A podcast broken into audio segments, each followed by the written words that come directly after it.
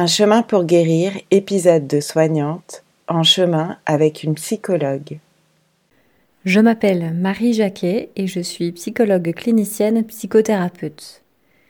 Pour mon travail, j'ai souhaité me former en thérapie centrée sur les émotions, TCE, pour son approche humaniste et empathique.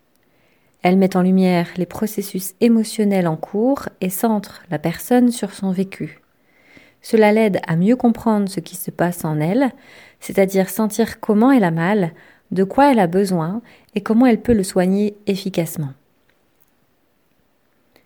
Depuis plus de dix ans, j'ai essentiellement en suivi des personnes qui souffrent de troubles du comportement alimentaire, TCA, à savoir anorexie mentale, boulimie, compulsions et autres troubles plus atypiques.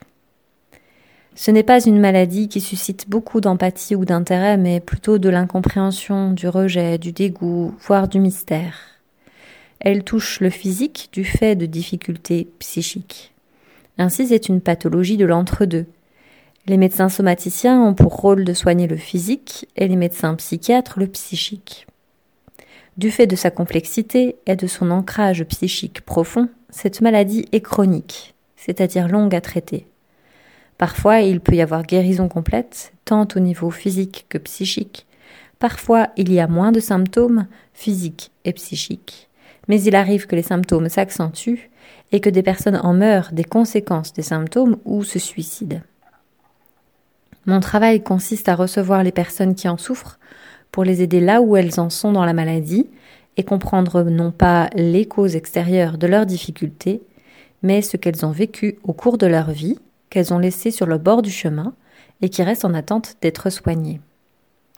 Qu'il y ait ou non des situations impliquant des proches ou des inconnus qui sont contextuellement à l'origine des vécus douloureux chez la personne qui souffre de TCA n'a pas tant d'importance dans les soins à proprement parler car le problème à résoudre est de trouver un moyen de soigner la blessure et non de chercher réparation à l'extérieur ou à tout faire pour que ça ne se reproduise plus. Ces derniers procédés ne soignent pas la blessure, ils ne font que rappeler son existence. La douleur devient alors souffrance. Les émotions peuvent être très utiles à l'être humain, elles lui permettent de survivre, de se protéger ou de se défendre notamment. Elles sont comme des vagues, naissant indépendamment de nous, vivant en nous, puis mourant indépendamment de nous, là aussi. Mais elles peuvent rester coincées en nous, parfois à la surface, quand nous nous sentons à fleur de peau, ou bien enfouies, comme quand nous avons un ulcère à l'estomac. Nos émotions peuvent faire mal, au point que nous luttions contre elles pour qu'elles disparaissent en mourant plus vite. Mais cette lutte ne fait que s'opposer à leur traversée en nous, et les maintenir ainsi plus longtemps envie en nous. Quand je parle d'émotions, je fais référence à la peur, la tristesse, la colère, le dégoût, la surprise, la joie. Celles qui sont douloureuses sont celles qui font mal parce qu'elles ne passent pas ou pas assez vite selon nous, ou parce qu'elles sont tellement fortes que nous perdons toute capacité à raisonner ou à les accepter. Pour les personnes souffrant de TCA, il y a bon nombre de facteurs qui causent d'intenses émotions douloureuses. Voici donc un modeste éventail non exhaustif. Des personnes me confient s'être senties, à de nombreuses reprises, violemment rejetées ou abandonnées par leur famille, leurs soi-disant amis ou camarades. Elles en gardent soit une tristesse inconsolable, une peur de revivre cette situation encore et encore, une colère chargée d'agressivité contre le genre humain, ou une honte profonde. Cette trace émotionnelle guide, aujourd'hui encore, beaucoup de leur conduite. Des personnes ont été parentalisées, cela veut dire qu'elles ont été comme les parents de leurs parents, ou adultifiées, c'est-à-dire qu'elles ont eu à agir comme un adulte alors qu'elles n'étaient encore qu'un enfant ou un ado. Elles ont eu l'habitude de se sacrifier. Beaucoup de personnes ont également vécu des traumatismes, violences verbales, physiques ou sexuelles dont elles ont été témoins ou victimes. Elles peuvent l'avoir oublié ou s'en tenir pour responsable, s'en rendre coupable, vivre avec la peur au ventre ou dans un détachement total. Des personnes ne se sentent pas dignes de vivre parce qu'un proche est décédé alors qu'elles étaient jeunes et elles ont alors le sentiment de ne pas mériter leur place avec les autres. Certaines personnes encore se sont senties tellement différentes des autres par leur physique, le fonctionnement de leur famille, leurs difficultés scolaires, leurs besoins, leurs centres d'intérêt, sans parvenir à affirmer ou défendre cette différence. Enfin certaines ne se sont jamais senties aimées inconditionnellement. Il se peut que des personnes ne se reconnaissent pas dans tous ces exemples ou trouvent cela exagéré ou insignifiant les concernant. Pourtant, quand j'interpelle les personnes sur leurs difficultés, force est de reconnaître que sous leurs symptômes se cachent des situations et vécues se rapprochant de près à ces exemples. En outre, ces symptômes ne sont pas apparus par magie. Ils sont l'arbre qui cache la forêt. Forêt qui a grandi et s'est développée au fil des années, alimentée par des paroles ou faits perçus toujours sous un même angle. Le travail thérapeutique vise à changer de point de vue sur certains vécus douloureux passés, en leur prêtant attention d'abord et en apportant ensuite un soin particulier aux ressentis enfouis jusque-là. Cela déclenche un changement de perception et donc d'émotion qui vient toucher ce qui était resté bloqué à l'intérieur des personnes, les faisant ainsi souffrir jusqu'à là. Une transformation devient possible exactement là où les personnes se disaient que c'était impossible. Quand les personnes qui souffrent de TCA ou leurs proches, voire les professionnels en parlent, souvent ils le dissocient de la personne qui en est atteinte. C'est la maladie qui te fait penser ça. Ça n'est pas toi, c'est la maladie. Ou encore, la maladie est plus forte que moi. C'est déjà une perception erronée de ce qu'elle est. En réalité, elle n'est pas une entité extérieure qui a pris possession du cerveau de la personne comme un virus ou une bactérie peut attaquer un organe et ses fonctions. Chercher à l'éradiquer équivaut à faire taire la partie de la personne en souffrance, en attente, au bord du chemin dont je vous parlais tout à l'heure. Et oui, la maladie est une partie de la personne, une partie qu'elle a soigneusement délaissée, rejetée, oubliée.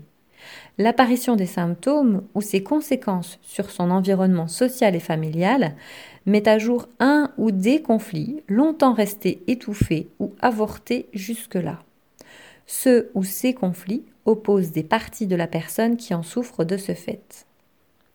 En faisant disparaître la maladie, donc une partie de la personne, en ne soignant que les troubles, par exemple comportementaux, restrictions, crise de boulimie, crise compulsive, vomissement, hyperactivité physique et j'en passe, la partie souffrante se retrouve de nouveau au bord du chemin et la souffrance ne fera qu'augmenter. Par la même occasion, les explications et les clés pour résoudre ce ou ces conflits sont de nouveau inaccessibles. Il faut savoir que résoudre les conflits se fait dans la douleur. Les médicaments peuvent permettre de la soulager éventuellement, mais ne permettent pas de soigner la partie souffrante.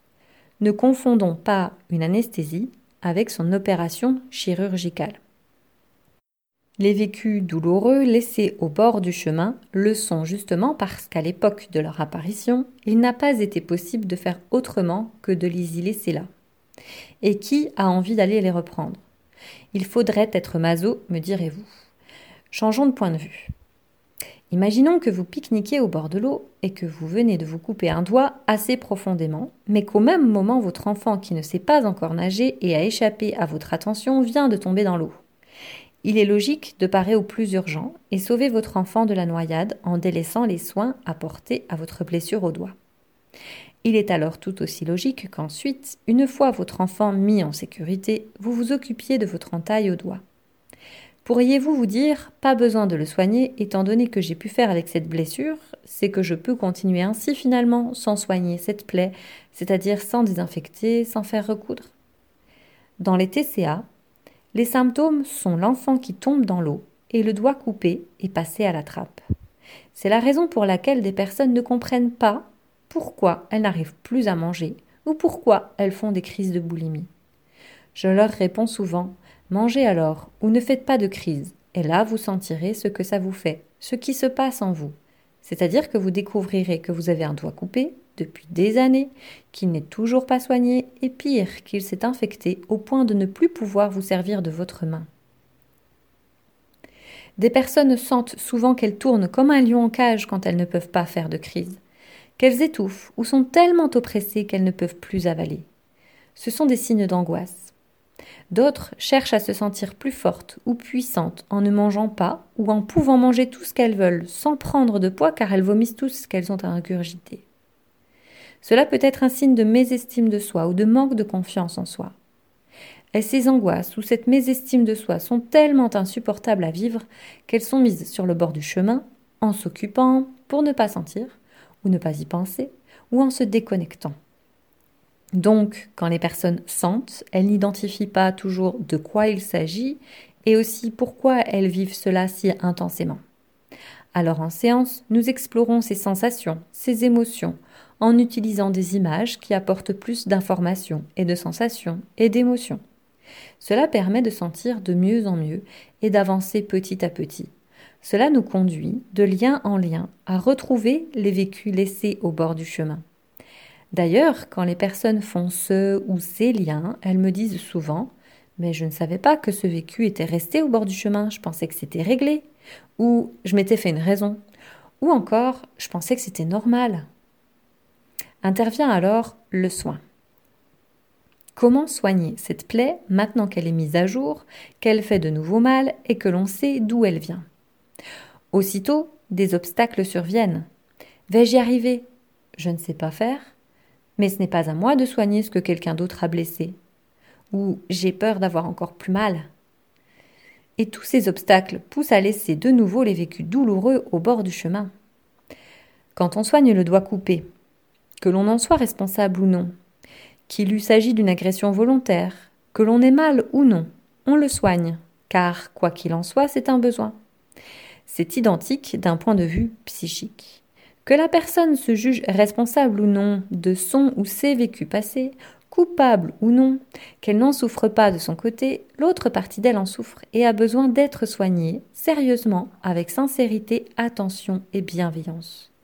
Mais seule, avec ou face à ces vécus douloureux passés et ces obstacles rencontrés, il est quasi toujours plus facile et moins douloureux de les remettre sur le bord du chemin.